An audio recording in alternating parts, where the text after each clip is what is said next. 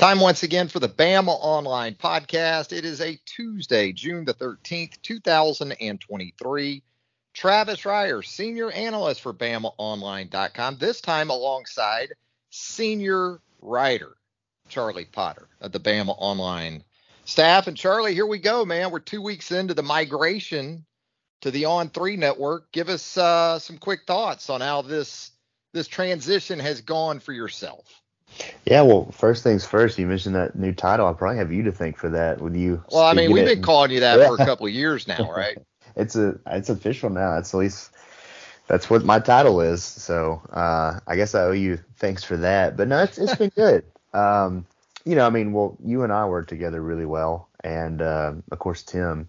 But um, you know, working with with Andrew Bone and Joseph Hastings and Clint and Jimmy, it's been it's been really easy. And um, you know, uh, Shannon tweeted it this morning. We're in the top ten now in terms of um, subscriber size, and that's that's great. I think we're going to continue to climb, and it's been good to see a lot of familiar names, people jumping on board, and then you know people giving us a shot in general. So um, it's been exciting. Uh, it takes some adjustment, uh, like anything, but I think I'm getting the hang of of everything, and uh, looking forward to to a season because you know these recruiting guys have a lot to, to write about. We're we're kind of making stuff up at this point. Uh, that's kind of how June goes. But uh, looking forward to, to next month with SEC Media Days, and we'll really have our sea legs under us then. So it should be it should be a lot of fun.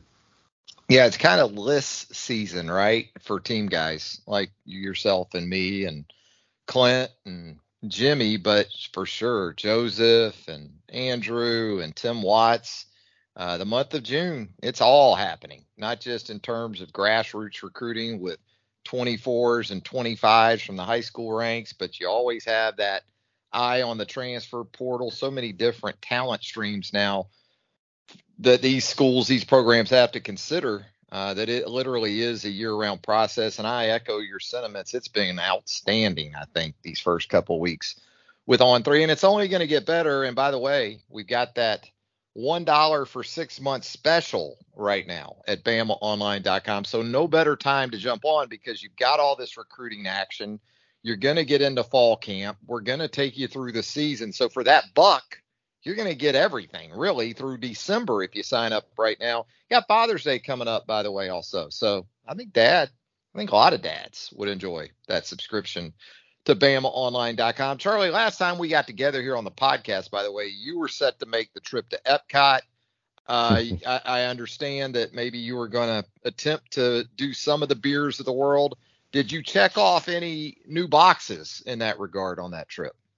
Uh, we did a lot of new stuff. Um, you know, I, I didn't get too crazy. Uh, it was it was really hot, and with that, you know, water became the priority, and I think that's I think that's the mistake a lot of people make is to not stay hydrated down there in in, uh, in Orlando. But no, we I mean we got to experience the new ride. We we did a, a tour, like a you pay a little extra to do a VIP tour. We did that at the Land Pavilion, and uh, but we we drank plenty. Can't hide um, that VOL money. No, yeah, yeah, but um, you know, I, I'm uh, I'm more of just like a grab a cold beer guy. Um, you know, the, the wife had a couple uh, drinks. Uh, I think we had um, like a like a dragon fruit drink that was really good. I don't remember what uh-huh. pavilion it was in, but I'm more of get me to Mexico and Germany and I'm set. So and then the, Cerveza. The yeah, yeah, the good thing is those are like the first couple of pavilions. At that point, you just you just walk around having a good time. Yeah, I bet, man. That sounds like a good time. And we made the trip up to Chicago over the weekend for a quick trip. Checked out Dead and Company, John Mayer. You a John Mayer guy? I don't know if we've ever discussed John Mayer here on the pod. Uh, I don't mind him. Uh, we have discussed Taylor yeah. Swift on this pod, so I, I know where. I think he's kind of, of the male Taylor Swift. yeah. He? Well, well, this um, it's like they're their exes, and if you mention yeah. John Mayer around a Swifty, then it's like you mentioned, you know, it's like yeah, you blood. get you get looked at sideways. Yeah. Yeah. Now, I mean, I will say this, like I'm not, I'm not a huge fan. Uh, I, I like his stuff, but he's one hell of a guitar player, and I respect Oof. that. So um, that sounds like a good show. He tore it down Saturday night at Wrigley Field, and really they played two nights at Wrigley. I've been to stadium concerts, Charlie. Mm-hmm I've never seen more people outside a venue looking for tickets than I saw Saturday night at Wrigley Field. And, and, it was just the demand was incredible. And from what I understood, it was the same way Friday night. And what happened was they were so good Friday night, people that weren't planning to go Saturday night tried to come back down Saturday night to go again. And that just doubled the demand for Saturday night. But yeah, it was a lot of fun. Had great weather. Chicago's wild, man. Even in June, because um, Saturday was summer in Chicago. It got up to about 85. It was perfect Saturday night at Wrigley.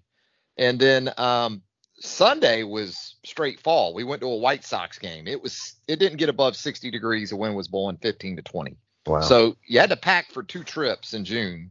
Uh, Friday when we got there, it was pretty much spring. It was a high in 70ish or so. So it was three seasons in three days in Chicago, Illinois. But I'm I'm with you. You know, the daughter, the youngest daughter, 21 years old. So yeah, I, I can tell you she loves John Mayer. But you know, I was a little bit leery because I, I went to Dead Show starting in '93.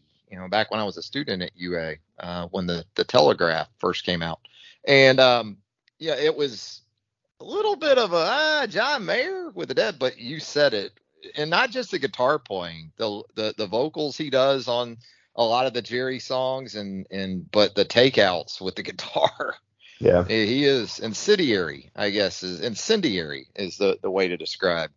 Uh, and it's kind of a shame because it felt like, and it feels like the six seven whatever year run with Dead and Company he is very much in the pocket now, and as a group, they're very much in the pocket. And this is it. You know, they're wrapping it up after this tour, but a good trip. A lot going on, man, over the weekend as we shift back to Alabama athletics. And wow, where do we start? I guess we'll start with the baseball program because a couple different things going on. Uh, super regional at Wake Forest, certainly not the ending uh, that Alabama fans wanted to see for that Alabama baseball team tight game in game one, not without controversy where the umpiring is concerned, and then just the ballpark and the conditions and all the home runs in the two games. But Alabama drops a close one in game one, and then Wake really flexed its muscles in game two with a rout of the Crimson Tide to Alabama and Alabama's just sort of bizarre, amazing, pick an adjective to describe this 2023 team, and it likely fits. So Charlie kind of as a post-mortem uh, talk about the weekend that was and and just the ground that this team covered it seems like it was two or three seasons in one for this team. It really did. And um, you know heading into supers they were on fire. What they won 13 of the last 17 and that's not against scrubs. You know it's against sec competition teams that were you know playing in the postseason. So a really impressive end to the to the year and, and you know they're showing in Hoover and then what they did in the Tuscaloosa regional. And um, you mentioned it though. I mean, looking back with hindsight being what it is, you know that first one hurts a little more uh, because you could have maybe gotten to, to Monday to, to force a game three because yeah Sunday was Sunday was rough and you know they they send Jacob McNairy to the mound. You feel pretty good about that with the way he's played of late, but you know Wake's the number one team for a reason, and those those bats of theirs are really good. And um, yeah, it's it's a tough way to to end what was a really magical run to the end of the season. But I don't think it takes anything away. I mean, I think this team, um, you know, given what happened, you know, it, it overachieved, but it, it showed uh, a lot about these kids, a lot about the program, heck, a lot about Jason Jackson. And um, you know, I know we'll get into that a little bit more, but happy to see him stick around and he'll still be a part of the program. But yeah, it's um, it's just it, I think going into it, um, you kind of saw it from both sides to where Wake was probably a little pissed that they were playing Alabama because Alabama was probably playing, um, you know, a little underseeded, I think. And then uh, for Alabama, you, are going into the number one team in the country, their ballpark, um, and having been, you know, the way the season ended, thinking maybe you could have been a couple spots higher and maybe you know getting a trip to Omaha. So it's a tough end of the season, but again, it doesn't take anything away from what this team was able to do you know, since Brad Bohannon was fired. No doubt about it, and I think you you hit on a lot of it from the weekend. Uh, Wake very good, no denying that. I did like the move too of McNairy jumping up into that game two slot yeah. with the game, with the season on the line. Now, obviously, if you win one of the first two, uh, you'd love to have had McNairy on the bump with the ball in his hand in a deciding game on Monday. Didn't work out that way. So Wake advances. Three SEC teams advance to the College World Series, I believe it is. Florida, Tennessee, late last night on Monday night, uh, and also LSU in a super regional win over Kentucky. So nearly half the CWS field once again going to have SEC affiliation. Two of those teams, uh, well, one of them an SEC team. I will be interested with Wake from this perspective, and not that they just are a home run hitting team, but we saw this previously with Tennessee in the ballpark that the balls play in in Knoxville, and then how does that translate to the ballpark in Omaha, where yeah. home runs aren't as easy to come by? I, that's what I'll be interested in coming up here in Omaha uh, with Wake, and also with Tennessee going back, Charlie. Yeah, no doubt. I mean, it's uh, you know, just hearing from Jason Jackson and the players before they made the trip up to Winston Salem. You know, they talked about the pitching staff. They talked about um, you know how impressive they were given the ballpark they played in. So I think seeing how that translates uh, will be interesting, no doubt. It'll be an interesting field because, like you said, a lot of familiarity with the SEC teams. You know, going to Omaha and uh, love to see that um, that shot challenge back at the bar where they have the, the dry erase board to see what teams outdrink the other. That's always and you know now you know they probably are both happy and concerned that LSU made the CWS because those those Tiger fans are certainly known to be able to to buy a bar out. No doubt. It's like Kentucky in basketball, right? When when LSU makes makes it to Omaha, that, it's gonna be an interesting first round game too. You got LSU and Tennessee on Saturday night, right out the gate. So uh, should be a lot of fun out there. As it is, Alabama moves quickly. This seemed to be the sentiment on the heels of the finish to the season, given the timeline that Greg Byrne and the administration had to work with, with Brad Bohannon being jettisoned in late April, really had the month of May into June to sort of vet and check in on candidates and sort of formulate a priority of candidates and a list and that sort of stuff. And so it was, Charlie.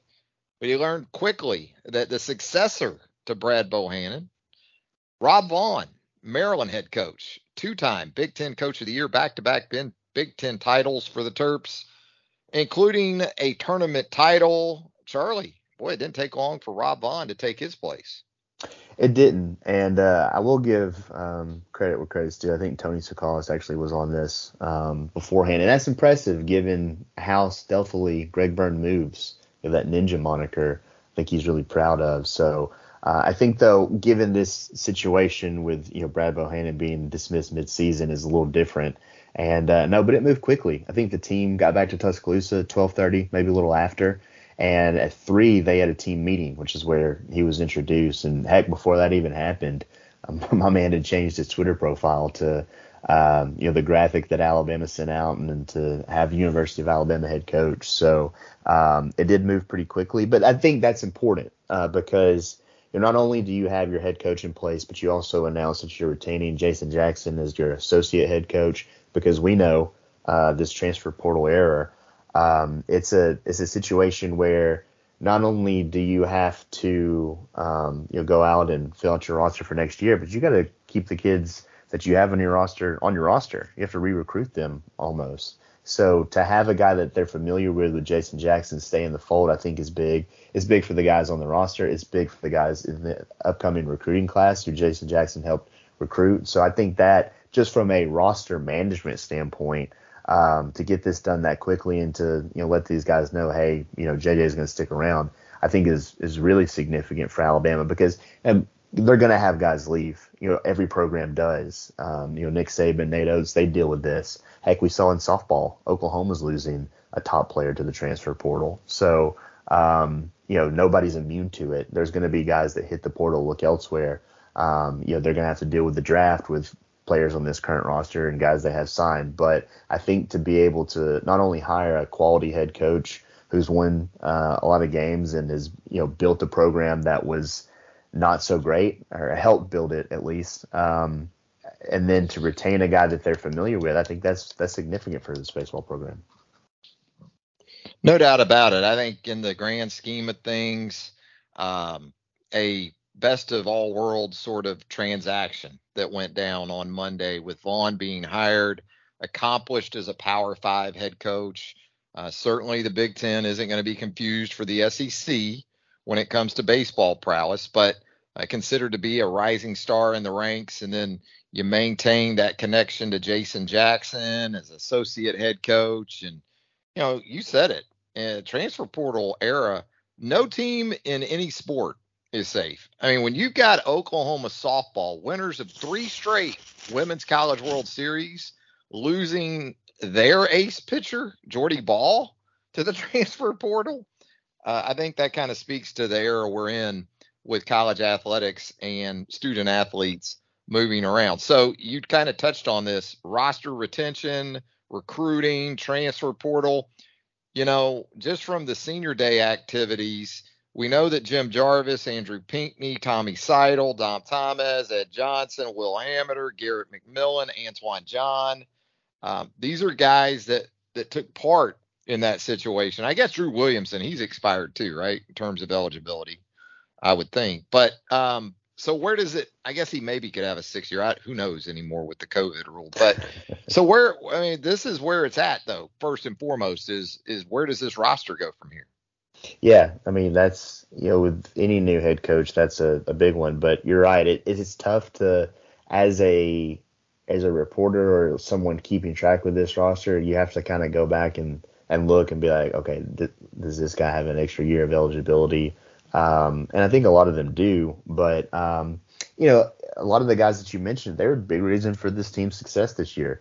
So you know, their their stock is really high. They've been in the program, or some of them have played you know, a lot of baseball elsewhere before coming into the program. So you know, for those for guys like that, um, you know, the draft makes a lot of sense. Like Andrew Pinckney, I mean, he had a hell of an end to the season, and uh, I'm sure a lot of teams would love to pick him when the draft rolls around. But you know, you you can see what those guys want to do, kick the tires on a lot of those guys coming back, and we'll see what happens there. But yeah, roster management, man, it's um, it's a 24/7, 365 business, and um, I do think though, you know, seeing how this shakes out with you know what guys choose to do, whether they choose to enter the portal, come back, turn pro. It's gonna be really interesting, and uh, I'm sure that um, you know Rob Vaughn, and Jason Jackson, They've already had a lot of conversation with the guys. I'm sure that'll continue over the coming days, today included.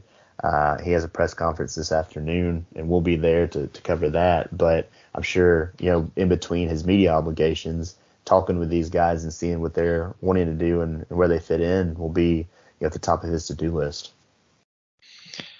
Absolutely, and we've got some we've got some football talk coming up, by the way, if you're wondering. So don't worry your little heads about that. We're going to get into some running back discussion coming up in just a little bit. But more big news coming out on social media Monday as it relates to the Alabama men's basketball program.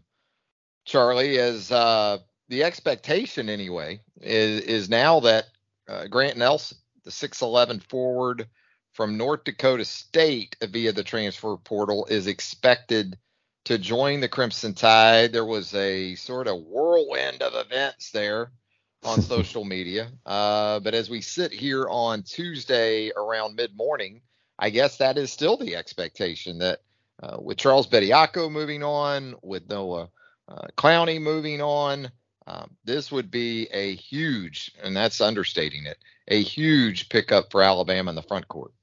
No, it certainly would be, and you know I think he's he's top ten in on three's transfer portal rankings. He's number six overall. He's actually one spot behind Aaron Estrada, the guards who committed to Alabama you know, earlier this year. But yeah, you mentioned it, big emphasis on big. He's 6'11", 235 pounds. Um, with the guys they have leaving that front court is just it, it, it makes all the sense in the world. It's a need position, and um, you know, he's he's a hell of a player. You know, averaged almost 18 points a game, almost 10 rebounds a game.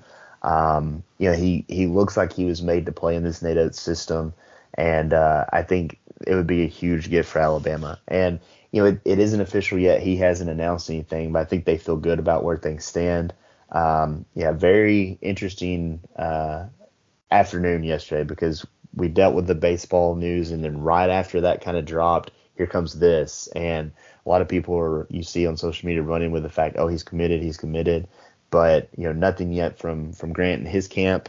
You know, we're still waiting on that. But again, I think Alabama feels good about it, and um, it's it would be a very significant pickup. You don't like to really hinge the success of a team on one addition, but if they were to get Grant Nelson, then you know Nate Oats' club becomes a you know top 15 program going into the season, no doubt. No doubt. This is a fun. That, that's the word that comes to mind for me watching uh, Grant Nelson. He's a fun guy to watch. At 6'11, can run the floor, finish on the break. He will dunk on you, by the way, and uh, can shoot the three. Didn't shoot it as proficiently last season as he did maybe his first couple of years with the Bison, but has that ability to face up the bucket, can post up. Uh, obviously, can give you a rebounding presence that you need. Uh, averaging nearly a double double last season up at NDSU. Now, look, I still don't think they're going to have this the rim protection sort of presence that they had with Charles Bediako, but Pringle can do some of that. You know, um, Pringle kind of reminds me of Nkamhoua, previously of Tennessee, who transferred out, I believe, to Michigan during this offseason. So, and it also was an interesting situation, or is an interesting situation, because you got Eric Musselman and Nate Oats, Arkansas and Alabama, and it just feels like, man, between on the court and where you see these teams on the recruiting trail, both grassroots and in the portal. You know what Arkansas kind of feels like to me right now for Alabama and basketball? Kind of feels like what LSU is to Alabama and football, right? I mean, Auburn and Tennessee, you're still going to have for Alabama. And, and those are two really, really good programs with Rick Barnes, uh, of course, at Tennessee and uh, Bruce Pearl at Auburn. But this Arkansas situation, I think, could continue to get interesting where Alabama's concerned. No, I think that's a good analogy because you know there is that kind of rivalry there, but then also just how often they kind of bump heads on the recruiting trail, and uh, you know this is the the latest iteration of that, and you know it it's a situation where um, I think both make sense for for Grant Nelson. Now it's it's unbelievable to me that Arkansas even has spots available with how many guys they offered in the portal. But um, I do uh, think though that you know you look at what Alabama has roster wise and what they do from a system standpoint, it makes all the sense in the world uh, for Grant Nelson just from a fit. Uh, so be interesting to see how it plays out. Um, again, I think Alabama feels good about where they stand, but it's recruiting. You never know what can happen. But it is, you know, you, you do wonder with that coming out yesterday, you know, so so who tipped off the national guys? Was it the Arkansas yeah. side? Did they hear something? Was it the Alabama side? You know, it remains to be seen. You know, we probably never know, but um, it kind of adds to that rivalry aspect a little bit when you think about it like that. Mm-hmm. Mm-hmm. Absolutely. Regardless, anytime you can get a guy from Devil's Lake, North Dakota, I think you, I think you take that guy. And with the mustache. Well, exactly. I mean, if there was ever a guy from Devil's Lake, it's got to be the the sort of look I would think. So even with uh, if you presume that that Nelson is is going to be a part of this team, uh, still a spot for another big, right? Yeah, they're at 11 if they get Nelson. So there's two spots. Um, I don't know if they'll fill both. You know, they went into last season with 12. Um, obviously, that's coming off the heels of what will go down as the best recruiting class in program history. But um, I do think, though, that yeah, they're still actively looking, and that could be, you know, again via the transfer portal. There's some bigs out there. Um, you got to look at guys that are looking to, you know, possibly reclassify as well. So it could be a younger guy, but you know, we've talked about it. You need bodies in that front court. Uh, it can't just be uh, Nick Pringle and you know if Grant Nelson does end up committing, and then some young guys. You know, they need need bodies not only for games but for practice. And um, yep. so yeah, we'll see how that goes. But yeah, they've they've got two spots available. I think they'll fill at least one. And um, you know, these guys are on campus; they're going through workouts, so they want to be able to fill those as quickly as possible. Yeah, you'd like to have a guy that is if it if he gives you even what Pringle did last year in terms of you, you, can at least maybe go 8, 10, 12 minutes if you need them and really just five more fouls that you can give yeah. in the front court. Uh, it doesn't need to be a superstar. You know, if you get Nelson to go along with Pringle, you should be in pretty good shape. Uh, if you need a third guy or even a fourth, uh, those guys don't need to be big time contributors in terms of points, even rebounds. Just uh, guys that can cover for you, fill some some time on the floor for this Alabama men's basketball team. Hey, let's shift gears, Charlie. Let's get into some football talk. Uh, it is running back week at BamaOnline.com. We Kind of go positionally week by week here in the off season. Uh, some running back discussion. Charlie uh, had some questions for the running back position here in the last day or so at BamaOnline.com. You can catch that there. He's got a great feature coming up in the next day or so that I'm sure we'll get into. Uh, but I'm going to start with a true or false for the Alabama running back position, Charlie. True or false? Alabama will have a 1,000 yard rusher for the fourth time in the last five years in 2023. Oh, that's tough. Um, I, I want to say true just off the top, but then you got to think about how many mouths there are to feed. And you look at last year, you know, Jahmyr Gibbs was clearly the number one back, and he fell short of that. But he only got 151 attempts because he's splitting it with Jase McClellan, who had 111. So um, I think with Jace, with Roydell, with Jam, and with Justice, and then oh, you add Richard Young to the mix as well. Um, it's kind of tough to to to predict how much they're going to break up these carries. So if they say they distribute it pretty evenly between three guys, so that's kind of harking back to maybe 2018 when you had mm-hmm. Damien Harris and Najee Harris and, and Josh Jacobs. None of those guys had a thousand yards, and that was a hell of a season offensively for Alabama. So I guess with now me kind of laying that out, I probably lean toward false, but that's not necessarily an, an indication of you know a down year from um, from this running back room. I think this can be a strength for this offense given the depth uh, and the talent there. If it stays healthy, it, it certainly can be that. So I think it's more to do with the quality of uh, or the quantity of quality backs in that room uh, more so than anything else. I'll go true barely, and that's anticipating probably Jason McClellan being that guy if it happens. Mm-hmm. And then if it's not Jase, I might even go with Justice Haynes as the next most likely 1,000 yard rusher. Um, and, and I'm not I'm not totally sold on that, but I just think that between his all around ability, uh, you know, that could get him involved. And we know injuries as we've seen in previous years, certainly can can impact that. But I don't think they have to have a 1,000 yard rusher per se to be what they want to be, not only as an offense but as a football team. But I think if they do, uh, it, it's going to help them uh, go a long way in in that regard. So.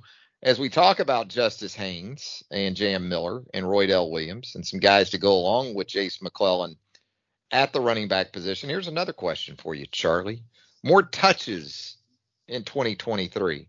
Roy Roydell Williams or Justice Haynes or Jam Miller? Of those three, who do you think ends up with the most touches this season? I think you and I are in agreement that we love some Jam Miller. Uh, but I think if you just sit, talk about touches, touching the football, I think I'd lean toward Justice Haynes because they're going to have to replace that receiving production from Jahmyr Gibbs. Now, I don't think there's a guy on the roster that is like Jahmyr Gibbs from that standpoint because Jahmyr's a guy that you can move all over the field. He can play receiver. He can be your slot receiver if you need him to be.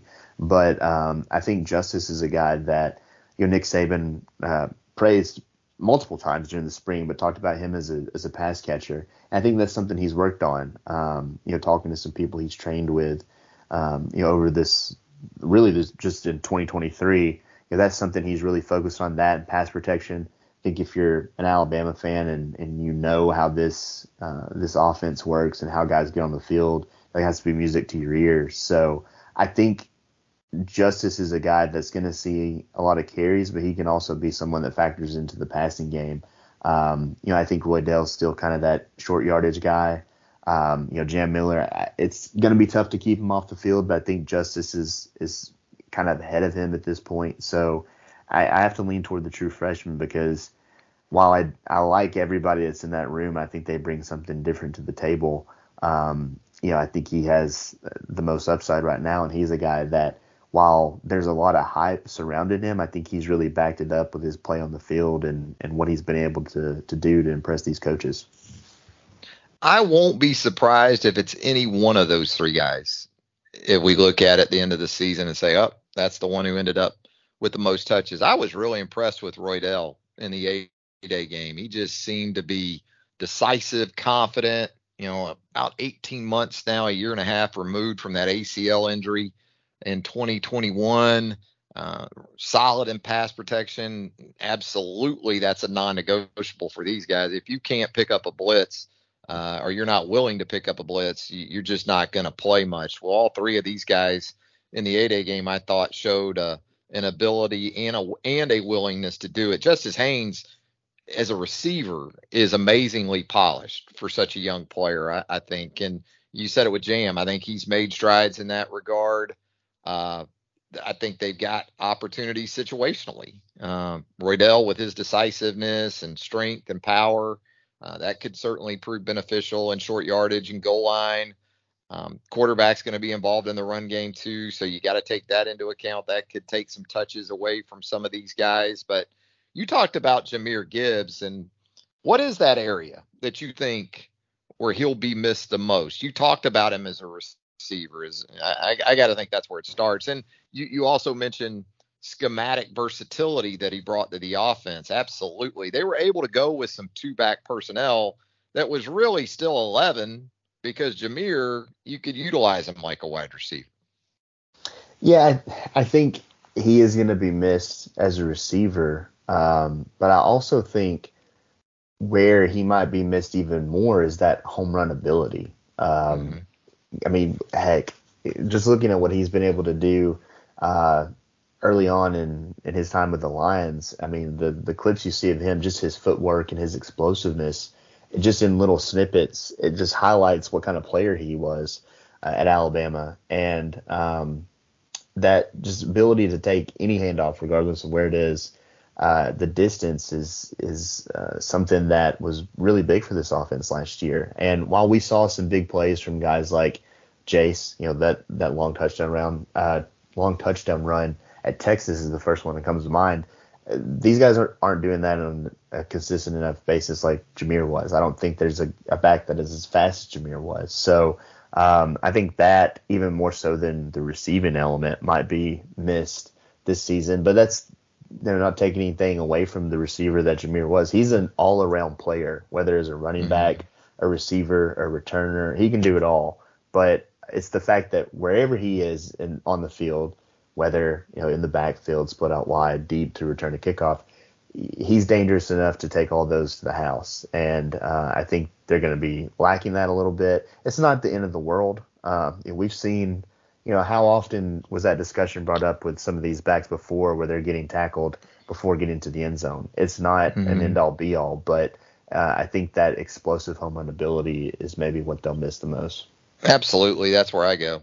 Alabama averaged a yard and a half more per carry in 2022 as compared to 2021 when Brian Robinson, of course, led that grinding attack two seasons ago. Now in 2021, Alabama averages 4.1 yards per carry, but all those sacks, right? Yeah. Of Bryce Young in 2021 kind of skewed that number. So you got to take that into account. You're right about Gibbs. I mean, he had eight scrimmage plays of 30 yards or more last season. Brian Robinson in 2021 in two more games, although Brian was beat up at times the whole 2021 was, yeah. season. Yeah, he had three, eight. He had three scrimmage yards of 30 yards or more. So absolutely explosive plays, and there were also times where you know Jahmyr in the bowl game against the Sugar against Kansas State in the Sugar Bowl, Alabama's offense did not get off to a dazzling start. There's a big third down. I think Bryce hits him on a little kind of circle route that Jahmyr turned into a huge play uh, to kind of kickstart the offense and that Sugar Bowl win. So, you know, but at the end of the day, you look at some of the numbers that correlate to national championship teams for Alabama under Nick Saban, and they're not automatic always because look, Alabama didn't win national championships in 2008, 2010, 2014, 16, and 18 in seasons in which they had 30 or more rushing touchdowns. Um, but they dang sure didn't win national championships when they were sub 30 in in in, in touchdown rushing touchdowns 2007, 13, 19, 21, 22. So um, that's what I'll be interested in too. Just see if if Alabama can get as we expect with the run game more centric to who this team is, uh, get into the end zone on a more consistent basis on the ground.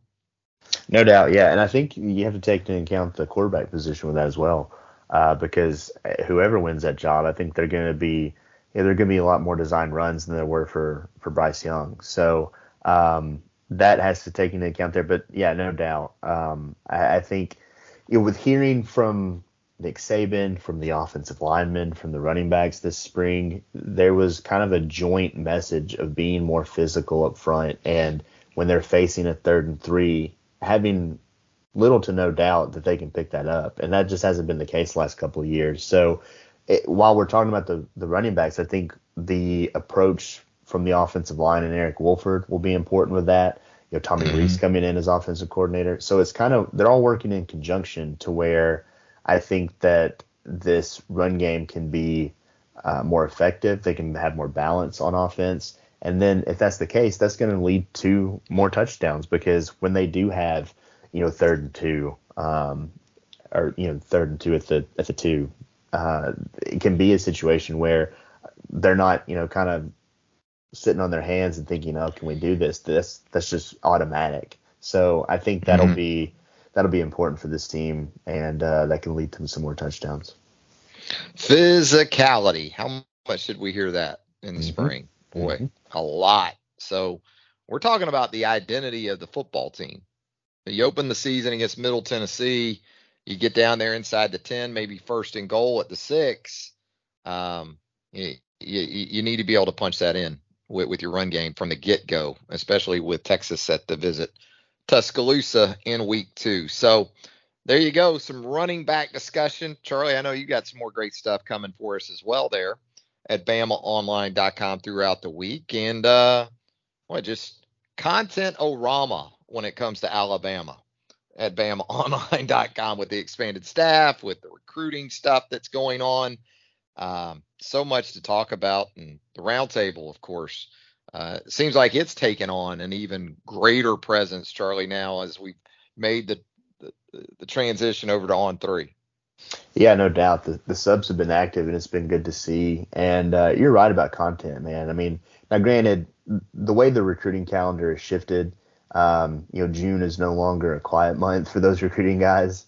Uh, but just to see the work that Joseph and Andrew and Tim have done, it, it makes me feel like I'm not doing enough. So that's that's good. like it's it's kind of that competition thing. And I know I have to sit back and think, you know, you know, we have SEC media days coming up in a month, and then you know fall camp I'll be um, you know pumping out stories left and right. So you know just ease into it, and uh, the team the team content will come. We have plenty between me, you, and and Clint and Jimmy. Uh, we've got plenty coming, like you said. Uh, I have a, a, feature on a running back coming up later this week that I'm pretty excited about. And uh, yeah, we're going to continue to break down these position groups. We've been taking kind of weekly looks at different things that the the news desk has kind of suggested, which is always helpful this time of year. And uh, you know, with with baseball, with basketball, there's been no shortage of news since the merger, and it's been it's been a lot of fun. Absolutely, and again, so much more coming your way with us at BamaOnline.com. Charlie, as always, man, I appreciate you taking the time. Yeah, no problem, man. It's always good to catch up. Charlie Potter checking in with us here on the Bama Online Podcast. You can find the Bama Online Podcast anywhere you subscribe to pods or listen to pods. If you would subscribe to this one, we'd greatly appreciate it. Leave us a rating and a review. That would help us out, and we would certainly thank you for that as well. Travis Reier for Charlie Potter. Until next time, so long, everybody.